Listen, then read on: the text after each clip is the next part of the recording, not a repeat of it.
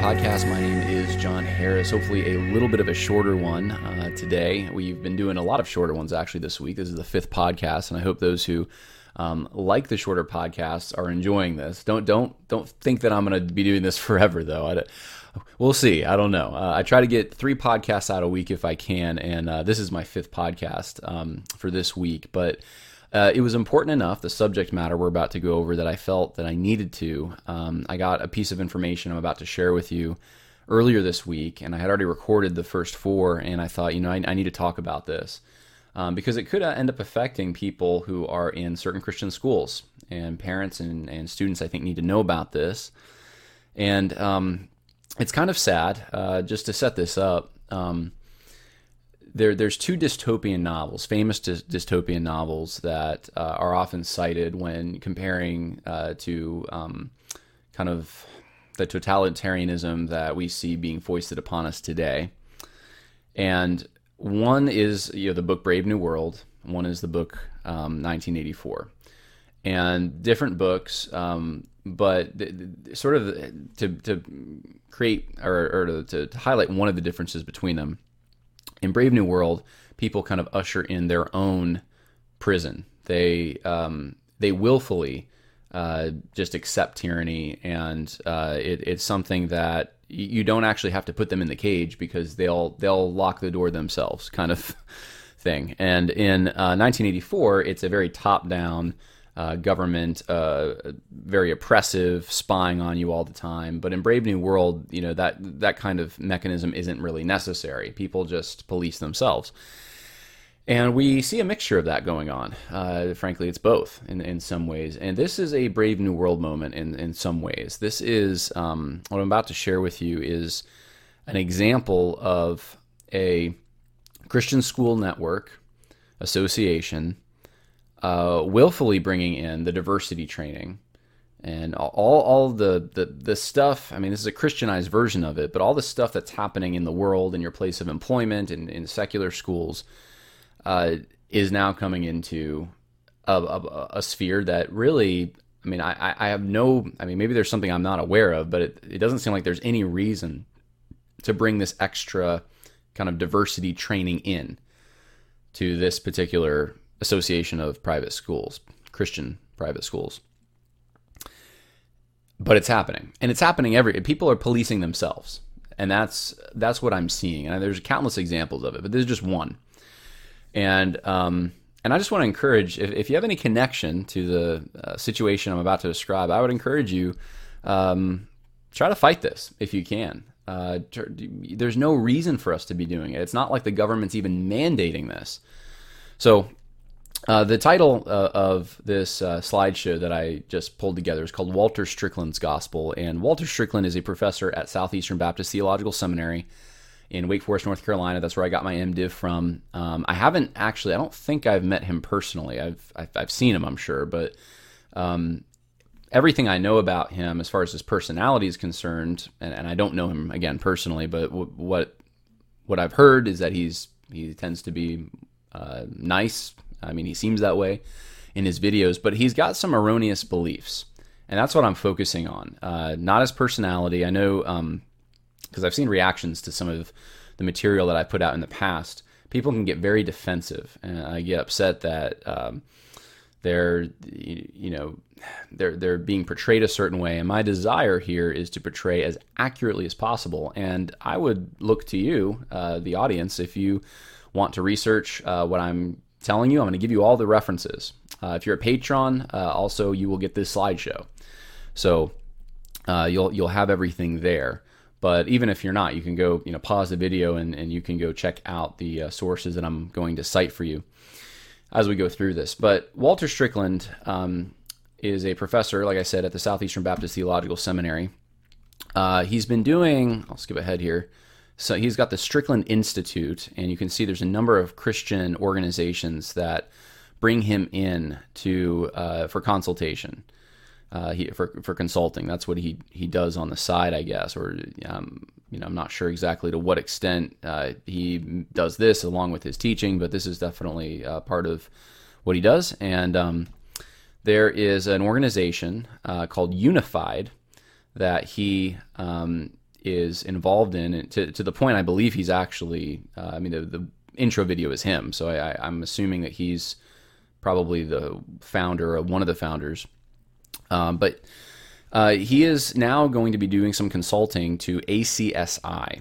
And uh, we'll start here. ACSI is based in Colorado Springs, and it exists to strengthen Christian schools and equip Christian educators worldwide as they prepare students academically, inspire them to become devoted followers of Christ, um, advances excellence in Christian schools. It's uh, it serves more than 25,000 schools in 108 countries, helps more than 5.5 million students worldwide connect to Christian education. So this is big. If your private school is part of ACSI, then uh, they're going to be part. Uh, they're going to be using, or at least a- ACSI will be using and making available uh, information from Unified. Now, Unified is a center for hope and unity that aims to equip Christian educators to think cross culturally about their school's mission. Their desire is to resource Christian schools to actualize the Ephesians 2:14 reality of the dividing wall of hostility being torn down. Through a variety of services, including webinars, podcasts, etc., uh, they seek to equip every student and Christian educator with the cultural intelligence to navigate a racially, politically, and ideologically polarized world. Walter Strickland, there we go, is the executive director of Unified and is also a speaker for the ACSI's Flourishing Schools Institute. So he's, he's involved with ACSI, uh, it looks like, in, in two different ways here. Uh, and by the way, I, I just want to highlight that word um, cultural intelligence. Uh, this was a word that I actually first heard, I think, about a year ago, and and and it's possible that there's some people using it in a non uh, social justice way, but I, I, knew as soon as I heard that, I thought that is going to be one of the next buzzwords because the, the, progressives tend to jump from word to word as as they get identified in one area, uh, you know, woke, critical race theory they want to abandon that one because it gets vilified and they choose something else. So just a, a heads up on that. Um, if you hear that word, that's I believe that's going to be one of the new buzzwords: cultural intelligence.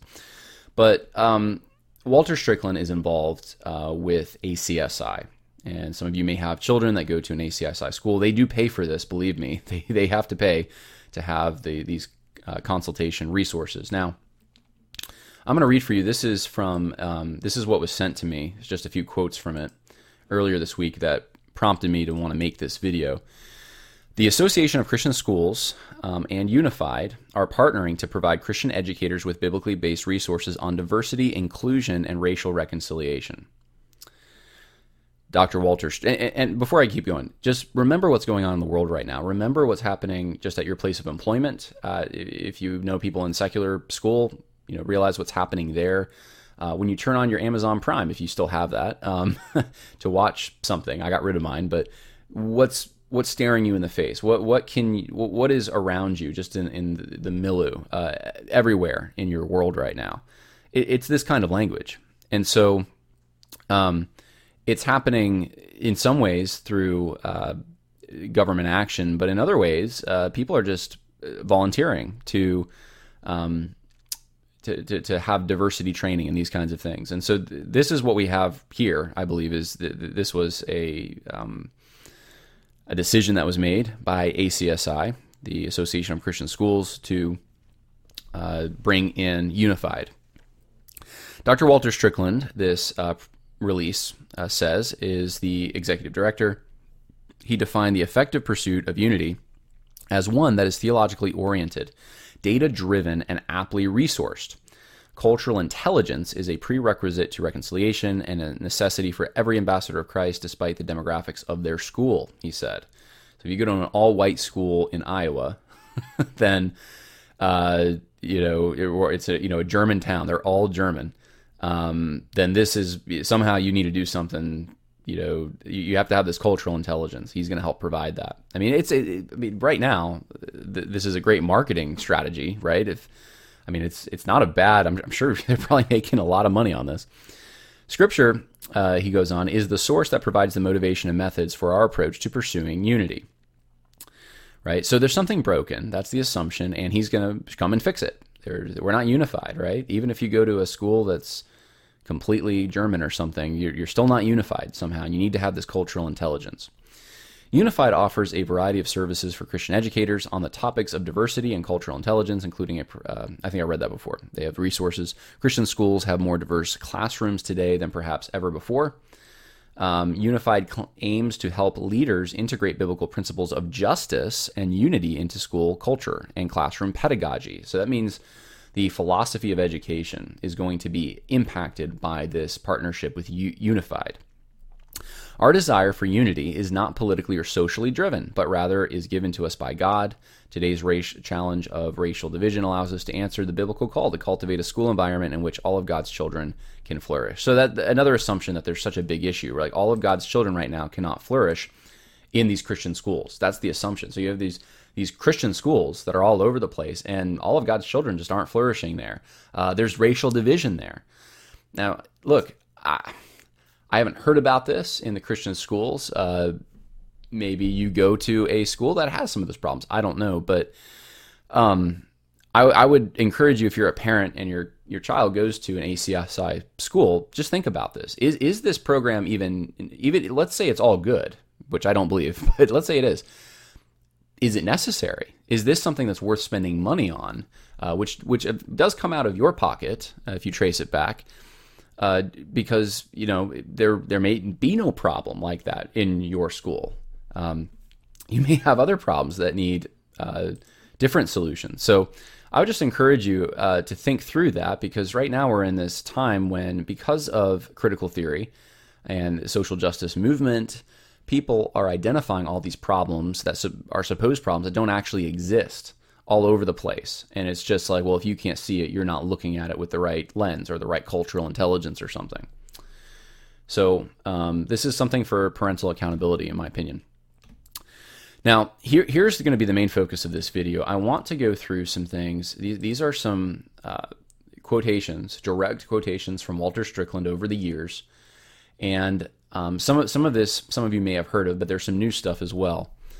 And the the disturbing thing to me more than anything, this is a Christian school network. Walter Strickland is, you know, he's a Christian, claims to be. And his understanding of the gospel in multiple quotations uh, is deeply impacted by liberation theology slash social justice. And it get, it renders what amounts to a false gospel. And to me, that that is more damaging and more concerning than any of the other issues that relate to the social justice movement. Because a false gospel can damn. I mean, it does damn if, if that's what you're trusting in.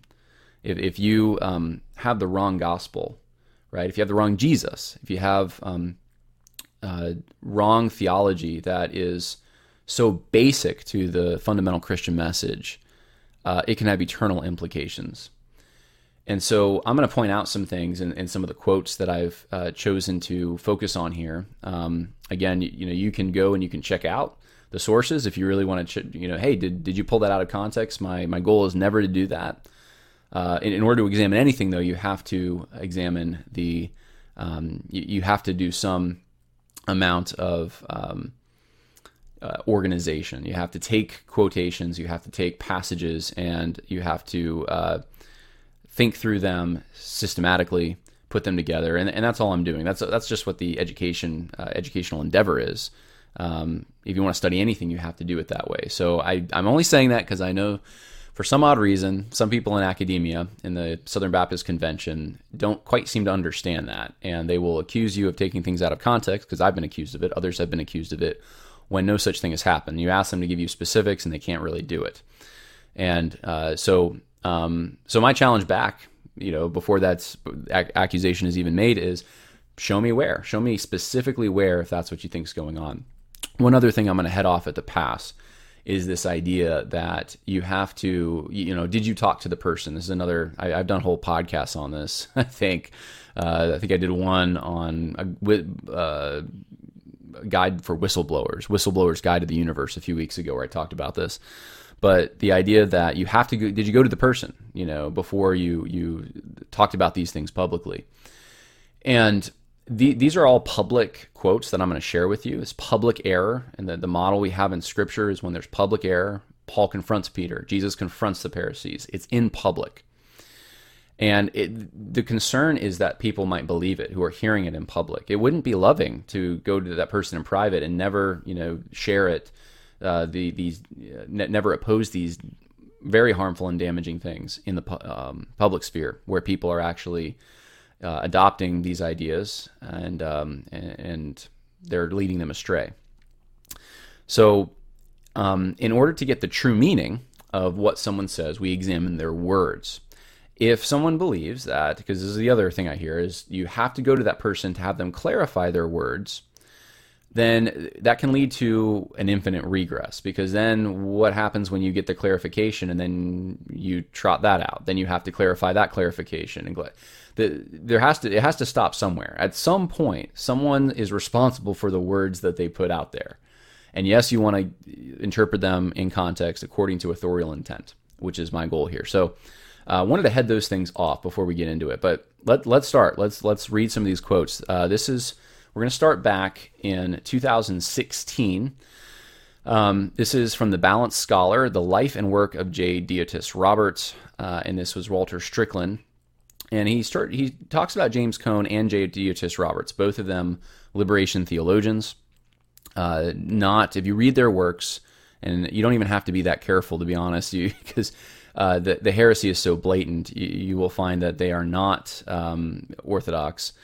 But uh, the first um, theologian Walter Strickland references is James Cone. And here's what he says Oftentimes, what happens is that people get wind of Cone, primarily because he is considered the godfather of black liberation theology. He's prolific. He's written monograph after monograph, hitting you every year, especially the beginnings of the movement. And then also, most recently, he came out with, I think it's his most beautiful monograph, The Cross and the Lynching Tree. If you have not gotten that, you need to read that. You may agree with more or less of what he says, but either way, you'll be blessed by that. And so people have sort of latched onto Cone because he's more of a lightning rod. He's intentionally trying to wed the Christian faith of Martin Luther King with the black power of Malcolm X, hence his book Martin and Malcolm in America, A Dream or a Nightmare. And so, because of that, he's in this sort of seminal, powerful figure, almost like a wrecking ball, right? He is sort of uh, deconstruct. He's, I think, I'm not sure. This is a transcript, so I'm not sure how um, this makes sense grammatically. He is sort of deconstructing, I think would be how it should read, deconstructing and blowing up this sort of stranglehold that white men have had on academic theology in America. So, this is Walter Strickland's description of James Cone, and he calls it a beautiful monograph. He says, You'll be blessed by the cross and the lynching tree. Now, what does the cross and the lynching tree uh, say? Well, it says a lot of things. Um, here's, here's a few of them. And this is just, we could have put so many more things here, but the gospel is found wherever poor people struggle for justice. Really? The gospel of Jesus is not a rational concept to be explained in a theory of salvation, but a story about God's presence in Jesus' solidarity with the oppressed, which led to his death on the cross. Okay. the cross and the lynching tree interpret each other. So I guess the cross of Jesus Christ is interpreted by the lynching tree? I mean, this is straight up liberation theology. Salvation is broken spirits being healed, voiceless people speaking out, and black people empowered to love their own blackness. Is that from scripture? Do you ever read about that? You know, it's uh, black people loving their own blackness. That's what salvation is. The lynched black victim experienced the same fate as the crucified Christ and thus became the most potent symbol of understanding the true meaning of the salvation achieved through God on the cross. We could go on and on with this. This is not the same gospel as is preached in the New Testament. This is not even close. This is totally political and totally um, totally Marxist infused. And if you don't believe me, you can read another book by James Cone uh, from 1980, and I referenced it uh, two podcasts ago, where he talks about the Black Church and Marxism, and it admits, yeah, I'm using Marxism. It's okay to use Marxism. Well, Walter Strickland says you're going to be blessed by this book. It's a beautiful monograph. Still in 2016. So um, here's another one Deotis Roberts comes along in 1971, Strickland says. He publishes Liberation and Reconciliation, which is my favorite theological book of all time. You need to pick up Liberation and Reconciliation. It's just as applicable as it was then. Um, and so here here's some quotes from that uh, particular book, and, and I have, uh, as you can see, a bunch of them. If you're a patron, you can go uh, download this and read these various quotes. I'm just going to give you a few of them here because there's so many that I wrote down. Um, let, us start here. Consciousness of collective guilt does not allow whites to enter into self pride concerning racism. They should be haunted by the sins of their fathers and mothers to such an extent that they would seek to remove the blight of racism upon an entire people in their midst. Is that how Christians talk about sin? They should be haunted by the sins of their fathers and mothers, not their own sins, the sins of their fathers and mothers. The black Messiah encounters the black Christian on the level of personal experience in the black church, in its setting in the black community, enabling black Christians to overcome their identity crisis, having been alienated, despised, and rejected by the larger community, and even in integrated congregations. So there's a black Messiah now. This is liberation theology. The Black Christ participates in the Black experience. In some sense, Christ makes contact with what the Black Christian is aware of in his unique story and personal experience. He encounters Christ in that experience and is confronted by the claims of Christ also in his Black experience. I mean, it just goes on and on. And it's this language. The universal Christ reconciles the black man with the rest of mankind. Uh, blacks must not allow whites to solve their consciences through reparations. Too many whites are pleased to be rid of the black presence by funding some empowerment project in the black community. So, so look, the, the, Deotis Roberts wants white people to live in perpetual guilt. Um, just, I mean, let's let's do one more quote, and then I don't think I can take any more. There were the black nationalists. Some were religious and sought liberation through a separation of the races. Liberation was to be what by whatever means necessary.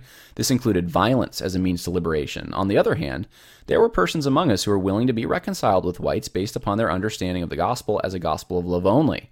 They were willing to allow whites to teach them what to believe. The often Bible uh, based gospel knew nothing of justice in the here and now. It was often an individualistic and otherworldly gospel. The attempt was made to present both liberation and reconciliation as a balance within the gospel message. So, J. Deotis Roberts does not like the Bible based gospel. And this just goes on and on and on. Talks about Freud, uh, talks about Marx's an- analysis, um, says that you have to be informed by, by not just the Christian faith, but by those two. This is awful and this is, I'm going to go back to the quote from 2016, Walter Strickland, who's um, basically in charge of advising uh, on issues of racial unity, etc., inclusion, diversity, large Christian school network. He says in 2016 that Liberation Reconciliation, which I just read you quotes from, is his favorite theological book of all time. Uh, Here's another quote from Strickland in that same 2016 video interview. He, he's talking about J.T. Deotis Roberts. He says, uh, for him to talk about Christology and the blackness of Christ, he says, you know, Jesus is not ontologically black. He is whoever you are, wherever you are. So God to him looks black, but for the person who's Asian, he looks Asian or Japanese, etc. Uh, he's restoring brokenness. Um, and he will meet every individual in particular where they are, but there are still these universal ideas of restoration, these universal ideas that God is bringing about in every context, but it looks a specific way in a specific context. So, guys, this is where the, the standpoint theory starts coming in the horizons approach, the hermeneutical spiral, all these things you've heard me talk about uh, that liberation theo- theologians love. Um, Gadamer, Heidegger. Uh, this, this is not objectivity, this is subjectivity. I mean, Jesus was Jewish. He he literally came. He, there there is uh, sure I understand in your specific context you could create art and these kinds of things that portray him a certain way. Your imagination, uh, you know, goes into that in in some cases, but that doesn't take away from the reality of who Jesus actually was. And um, just because he's portrayed a certain way in certain contexts uh, does not it, doesn't mean that you have your little own reality carved out or anything like that. Um, in his essence, uh, let's see, making him black so that he's Jesus black, so that he's therefore um, non-application to other Christians. So, so here, here's what Walter Strickland's saying: If Jesus isn't black to black Christians, he can't be applied to them. They have to kind of see him as black. it's interesting they don't ever say this about white. It's just it's, it only works in one direction. Um, he says that uh, let's see. We want to cr- uh, escape the extreme of making Christ and his work in salvation so ethereal and so theory driven that it's no good to anybody in any context because you haven't done the work to apply it anywhere. And so, if there's anybody who has done the work of being a theologian, of understanding the universal imperatives of the gospel of Jesus Christ, but also articulating it so clearly and so profoundly in any of the contexts, I think it's J. Deotis Roberts. This is where you start seeing that there's another gospel at play here. Because he's he's bringing in the universal imperatives of the gospel imperatives commands. There's commands of the gospel apparently. And um, j.d. roberts has done the work of understanding these commands of the gospel which somehow include portraying jesus as black to black people and asian to asian people etc where do you find this anywhere in scripture? You know jesus just isn't relatable. Well i guess he's got to look like your social group then. Then you know you, you can somehow relate to him. Um and, and this is somehow a gospel imperative. That's really where the danger ends up being more than anything else making that part of the imperative of the gospel the command of the gospel. I mean you're mixing then law imperative with grace gospel. This is the problem that uh, the galatian heresy was about and and if you if you doubt me on this wait till you see some of the the quotes that we're about to see this is uh, from 2018, so we're jumping two years now. This is the end of 2018. Walter Strickland again. Uh, this is out Southeastern. He says this for the evangelical. Let, let's do see or have an understanding of the temporary implications of the faith, but it can't be dislodged from the eternal significance for the salvation of our souls, and also for what we're going to see in the kingdom. So I think the evangelical would do well to hear the voice of Dr. Cone in drawing us toward the reality that the gospel the resurrection of Christ has implications for the here and now, but make sure we don't lose the eternal realities of the gospel as we begin to balance and have a wise appropriation of temporal and uh, the sort of eternal. So, Dr. Cone, James Cone, is drawing Christians, evangelicals, he says specifically, toward the reality of the gospel. Someone who did not have the gospel, who had a different gospel, is going to help evangelicals understand the gospel. How is that possible? it's not. Um, October 15th, 2018. Walter Strickland says this Trying to understand that Dr. Cone was one who wanted to see social vitality of the gospel, and that's well and good, but that also needs to be balanced with the spiritual vitality of the gospel. I think that evangelicals do well to have a spiritual vitality. Evangelicals are people who do devotional reading, scripture memory, and Bible study, and I say they, but I mean we, do those things very well. Here's, here's the key quote We fast and we pray. That's fantastic, but that person needs to hear the voice of Dr. Cone beckoning us to the fact that that person is the one who is best suited to do the work of the social implications, the social outworkings of the gospel, and understands the brokenness of creation from Scripture and go about fixing it under the kingdom that's to come. Needs to hear the voice of Dr. Cone beckoning us to do the work. Again, works, work. uh, and this is an outworking of the gospel. Can can you see this yet? Can you start to see? Is it starting to get a little clearer for you? You have law over here, and it's not even God's law. It's it's liberation theology. It's Marxist infused principles of fake justice. Um, I mean, that's James Cone.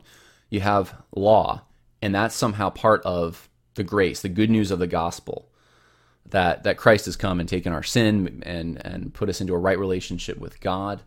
Um, it's the power of God to salvation for those who believe. That's the gospel. And look what he's doing with it. Here's uh, another quote, also from 2018, about James Cone. Um, and I, I'm going to start. Uh, I don't think I have time to read all of these. I have a lot of quotes here. Um, but he talk, says that James Cone, in his talking about the context where he is theologizing from, you can actually hear the cries of those people in his theology. And again, he's talking about oppressed people. If you agree with his constructive conclusions and where we should go or his ethical implications or not, you can still hear the cries of the people that are in need of being ministered to. And so, and that's why evangelicals should care about Dr. Cone. So he says, why should why should you care about this guy James Cone? He's not even orthodox. Um, I mean, Strickland even admits he says that you know he doesn't quite agree with him. He says on his understanding of the atonement and the authority of Scripture. Um, but you should listen because he's somehow been able to uh, encapsulate the cries of the oppressed into his theology. Well, that's the liberation part. That's the liberation theology part. As a professor, Strickland says, Dr. Cone really saw his role as a discipler. He was prophetic. He was prolific in his writings. Prophetic. Uh, not, wasn't a Christian, but he was prophetic. Despite my substantive theological differences, being introduced to systemic sin in Cone's work was an important theological insight. So he's saying this, this is what I gained from him. Um, what, why is it so important, just for those who don't know, in liberation theology, to encapsulate, somehow embody the cries of the oppressed? Because the point of salvation is isn't to um, go to heaven and be with God uh, or it's not to to be in a right relationship because the chasm between God and man uh, has been eliminated by Jesus Christ, and so you have a million sins that you've committed, but you don't have to pay for one of them because of Christ, and Christ has given you the faith to believe in Him. No, the gospel is about political here and now. Um, as well as some kind of eternal eschatological reality, but it's it's it's tied to the here and now uh, political liberation of oppressed people.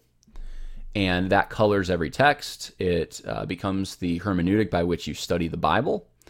And you can start making some really goofy interpretations, but it's because you start with this presupposition that that's what salvation is, that's what the Bible is about, that's the story of redemption. And and so you see that that's what he's getting from Dr. Cone. He's saying, well, that that's what Cone gave me, and he also thought of sin as systemic, which is very part and parcel to this. Uh, to rip down systems that are supposedly oppressing people, um, whether they are or, or they they aren't. Uh, it's it's important to be converted to this um, this certain. It's really a Marxist diagnosis of the way reality is. And so this is what he's gleaning from Cone. He says, again, he says, uh, Cone allowed me to see, you know, there are questions that arise from your experiences that, that you then bring to the biblical text. You grapple with them, see how it answers the questions brought, and then you take those answers out and you try to embody them, live out Christ in that environment, which raises the questions. So it's a process, it's sort of a circle. That's the hermeneutical spiral, guys. Now, granted, Dr. Cone and I would have a lively conversation uh, about where authority, uh, what the authority is in that. Um, actually, I'm, I'm not going to keep going because I think the rest of this isn't as relevant. But his whole point in this quote is that uh, he is you you bring these questions and these experiences to the text. You live them, which cause more questions, and you take the answers uh, and and, um, and and it's it's this circle. You go back to the text with the new questions you have and but it's very your interpretation is very driven by your um, uh, your experience, uh, and that's one of the things in, in liberation theology you'll often find um, is liberation theologians become very sensitive to the idea that uh, they'll they'll say we we uh, if they if they're accused of being subjective or um, you know they you know you're saying there's multiple meanings to the text. There's not multiple meanings there's one. They'll be very defensive and say no we believe there's one meaning. At least some of them will. Uh, but then they'll say uh, but there's multiple applications. Um, but the thing here's what you got to remember in liberation theology interpretation and application are one and the same. They they just kind of like justification and sanctification liberation theology are pretty much tied together. They're they're like one and the same so in, in, when you interpret, as you interpret, you're you're taking actually your applications to your interpretation, and then your interpretation to your application, your application back to your interpretation, and that's how you should understand Scripture. And Walter Strickland describes what I've read other liberation theologians uh, talk about right here. Um, he also says that Dr. James Cone opened my eyes so that the idea that Christ is trying to restore brokenness. Uh, he says that um, that God's redemption uh, is seeing both uh, an individual and is both individual and social because Christ said it himself to his disciples that a summary of the gospel is not to bifurcate loving God and loving neighbor, but it is to love God and neighbor. Dr. Cone allowed me to see a new vista, a new space, a new avenue to allow the gospel to be made manifest. So I sort of look at what the gospel is doing as a more broad reality now. Not that I've switched the spiritual for the physical or the social, but both. So he's adding to the he's adding to it. He's saying it's not just the spiritual redemption. Uh, the, the gospel is not just good news that Christ has taken your sins. Uh, this individualist thing. He's saying no, no, no. The gospel it's just it's more general. It's this redemption in general. Um, but what is what is it that he actually cites here as the gospel? Loving God and loving neighbor. Let me ask you again, hopefully this is becoming more clear. Is loving God and loving neighbor the gospel? That's what Walter Strickland says that Jesus thinks the gospel is loving God and loving neighbor. He says Jesus summarized the gospel that way. Is that the gospel? That's not the gospel. What was that? It was the law. Loving God and loving neighbor is the law. That's actually what condemns you because you can't do it. And that's why you need Jesus who could do it. So this is a gospel that doesn't save. If that's the gospel, it has no ability to save you because none of us can do that. Even if we do it the biblical way and not the Marxist way, we can't do it. Uh, this is very common, though, in liberation theology to, to make that conflation. Now we're in 2019. Uh, lecture on global theology. Walter Strickland says this to be honest with you, I think many Christians who are well intended in their desire to uphold the authority of the text slip into a desire of protecting the text from misrepresentation, which they are trying then to read the Bible so objectively that they, because they cannot escape their own cultural trappings, assume their own cultural real realities into this reality of inerrancy. And then we come up with this very simplistic reading of the text. So, he's again you're you're seeing the subjectivity kind of start to emerge here um, that this desire to uphold the authority of the text um, is to, to, be objective uh, you can't escape your cultural trappings I mean, this this if you can't escape them, then how does I mean Walter Strickland must be speaking out of his own cultural trappings then. How does he transcend cultural trappings to make the determination that you can't escape your cultural trappings? This is logically incoherent. There's no way to actually believe this because it's postmodern. I think the publisher needs to have a missiological disposition to go in and find these voices that are drastically underrepresented ideologically. The context here is he's talking about publishers of Christian books. And he says, we need diversity in ideology. We need people who think differently. And, and, and publishers should be looking for that. They should be going to uh, people that ha- are in different cultures that are formed through those cultures to think differently and then publish in because we're going to get closer to the truth somehow that way. Um, and that that desire I pointed out before, you, you'll never be able to arrive at at the truth if you need diversity to find it because there's so many tribes and people groups that don't even exist anymore and we never you never got to get their understanding of what they would have thought the bible was had they had the chance to to interpret it so um, th- this is self-defeating. It's um, logically it's incoherent. It's it's just not true. And so you have a logical problem in addition to a biblical problem here. Fast forward to 2020. This is on a hermeneutics panel that Walter Strickland was on.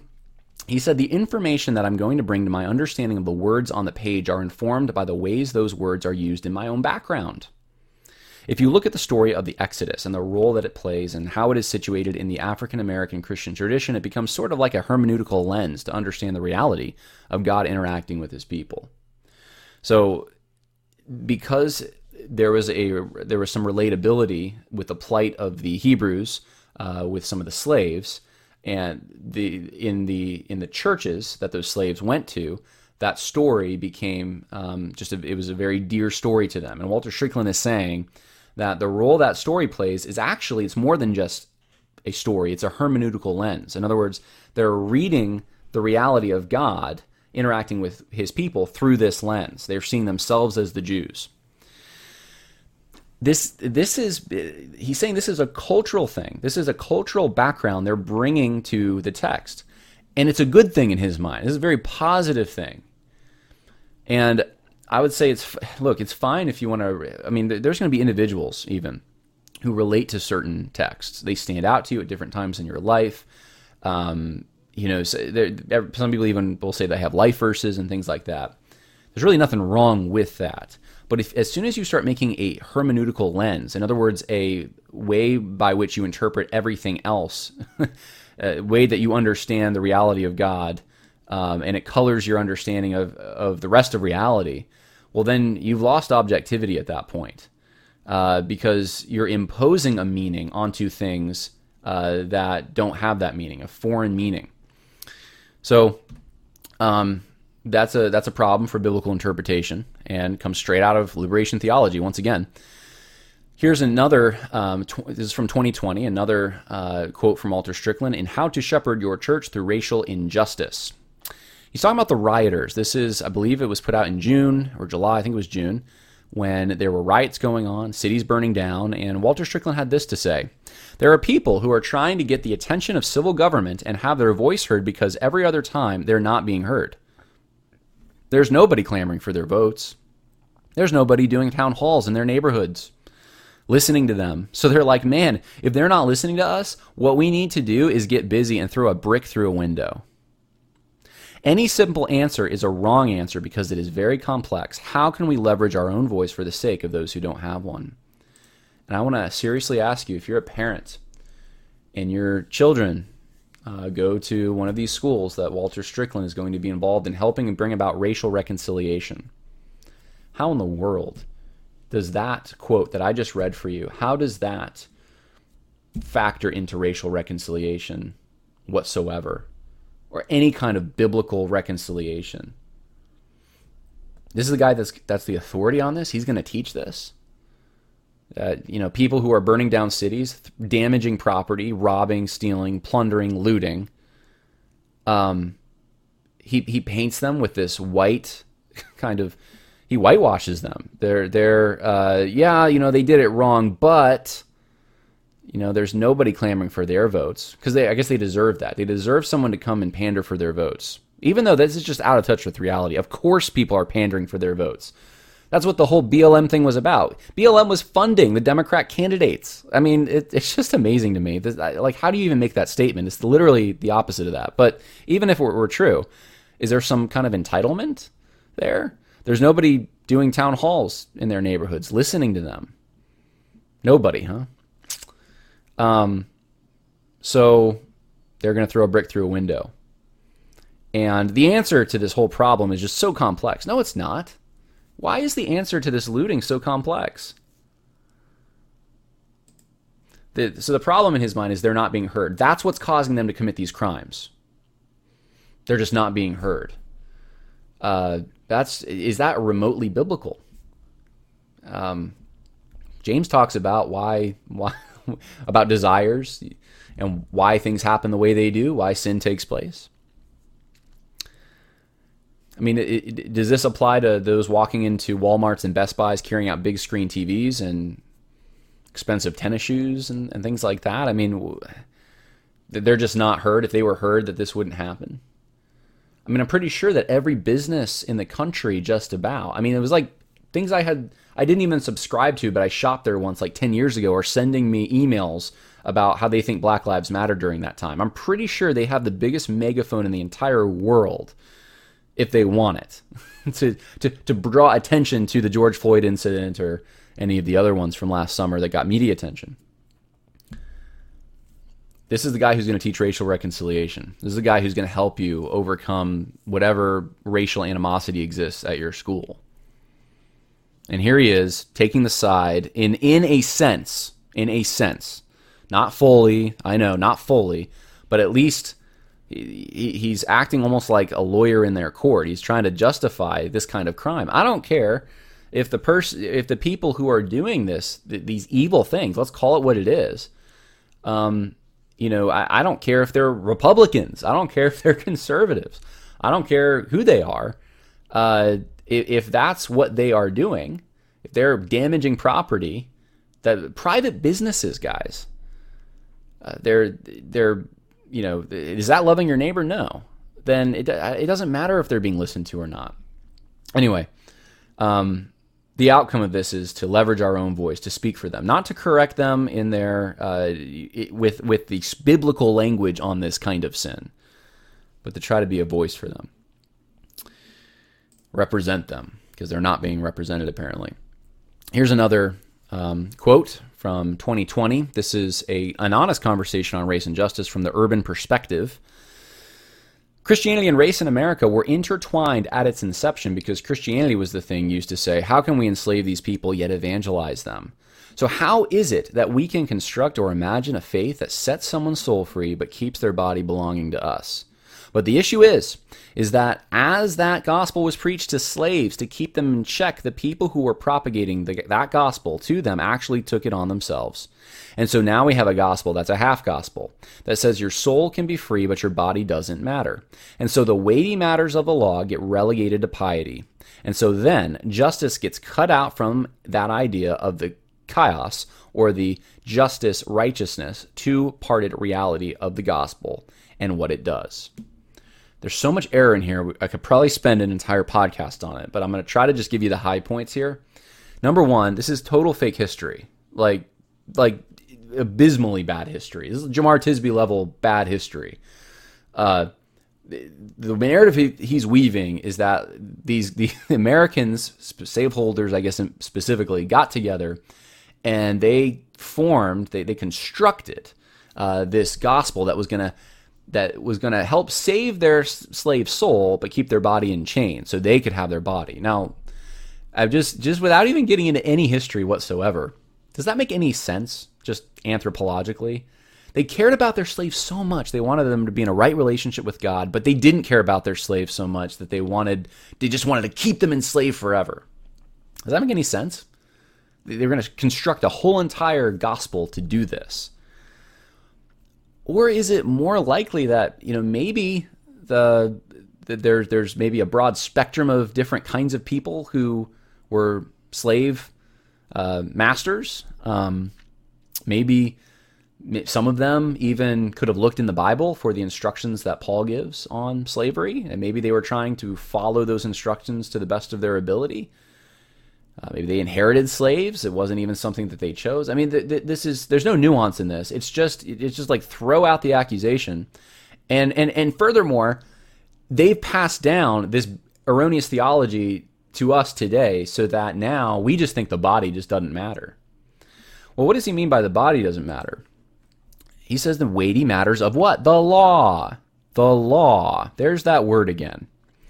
Justice gets cut out of the chaos, justice, righteousness, two parted reality of the gospel. Hmm. What does the law have to do with the gospel? What's the relationship there? I mean, he says that it's a half gospel. We now have a half gospel. That's what he believes. We don't have the full gospel. This is what Walter Strickland is saying. He's saying that today we don't have the full gospel. Why? Because we're not following the law. Um, the law is not the gospel. The law is what condemns you. So you need the gospel. if, if that's the problem, if the problem really is, well, we lost the law along the way, and, and that was that was part of the message of the gospel, and we don't have it, then that's a return to Rome. I don't know how else it's. I mean, it's liberation theology, but that came out of a Roman Catholic context, and it's it's very much the, the, the, those elements are still there. It works better in a Roman Catholic context. Imposing it upon Protestantism is getting us um, is getting us to import some Roman Catholic categories as well here. So uh, there you have it again. That's heresy, guys. I don't know how, how, else would you describe it. I don't know how else to describe it. That it's this is wrong. This is just false teaching. So here's to conclude, and I went way over what I wanted to go over. Uh, where are we at now? We're at uh, oh, it's not too bad. I didn't want to go over 40 minutes, and I'm only nine minutes over that, so I'll, I'll be about 10 minutes over today. But let me let me put a cap on this. Um, Walter Strickland has I, have read for you a number of these quotes. Uh, he summarizes the gospel as loving God and loving neighbor. It's not the gospel; that's the law. Uh, he talks about the imperatives of the gospel as taught by J. Deotis Roberts, not the gospel, again. And then he talks about the half gospel, and it's half because the weighty matters of the law are relegated to piety. And that this just shows that he does not understand the gospel. And that's basically my my main point here. And um, this is very concerning to me, just because uh, I see Walter Strickland. He, he may be a very well intentioned guy, maybe a very nice guy, but he's full. I mean, his teaching is full of so much error.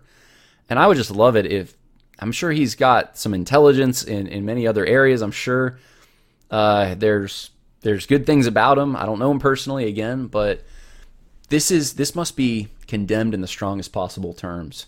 This is false teaching, guys. This is dangerous teaching. And to bring this kind of teaching into your Christian ministry, uh, like Gordon College and Wheaton Academy, and all, so many other schools have done, and now the ACSI is doing. If that's what you're bringing in, this is the kind of guy that you trust to lead your program on racial reconciliation, inclusion, and diversity, then it's like bringing a wolf into the henhouse. Um, this is going to be this is damaging. This is bad. So um, my encouragement to Walter Strickland would be to consider some of these things, to repent, to believe the true gospel, um, and, and if that's what he's believing, then to, to knock knock off all this ridiculous false teaching that he keeps promoting out there. And whether he does or not, if you are, are a parent in one of these schools, and this is happening right now in real time, uh, sound the alarm bell and say we can't have this. ACSI can't do this. Write write your letter, um, and keep an eye on things. I mean, I, it takes a little time for this stuff to work its way in, but uh, but and by a little time I mean like a semester or two. you might start noticing things. Keep an eye on it. Uh, so I, I say that out of love and care. I don't have a kid in one of these schools or anything, but I know that some of the parents who are listening probably do. So I, I, I hope this helps. Um, again, slideshow uh, will be uploaded uh, today uh, on Patreon, and um, uh, I hope uh, I hope that was just helpful for you guys. So God bless. Hey, enjoy your weekend. I know sometimes we talk about things that are a little heavy on this, but um, I know it's supposed to be a beautiful spring weekend in many parts of the country. I hope you can go out there and enjoy it. And uh, some exciting announcements next week coming up. So I'm looking forward to sharing some of those with you.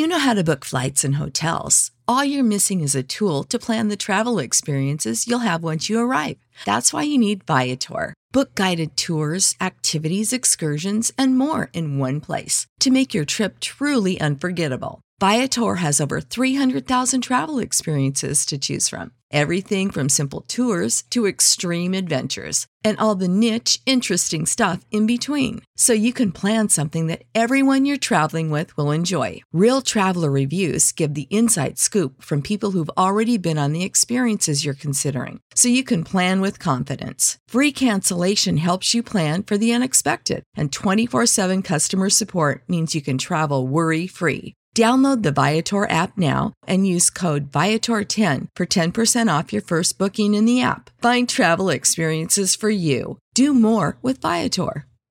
Support for this podcast and the following message come from Corient Corient provides wealth management services centered around you. They focus on exceeding your expectations and simplifying your life. Corient has been helping high achievers just like you enjoy their lives more fully, preserve their wealth, and provide for the people, causes, and communities they care about. As one of the largest integrated fee only registered investment advisors in the U.S., Corient has deeply experienced teams in 23 strategic locations. Corient has extensive knowledge spanning the full spectrum of planning planning, investing, lending, and money management disciplines. Leverage Corient's exclusive network of experts to craft custom solutions designed to help you reach your financial goals, no matter how complex they may be. Real wealth requires real solutions. For more information, connect with a wealth advisor today at corient.com. That's C O R I E N T.com. Corient.com.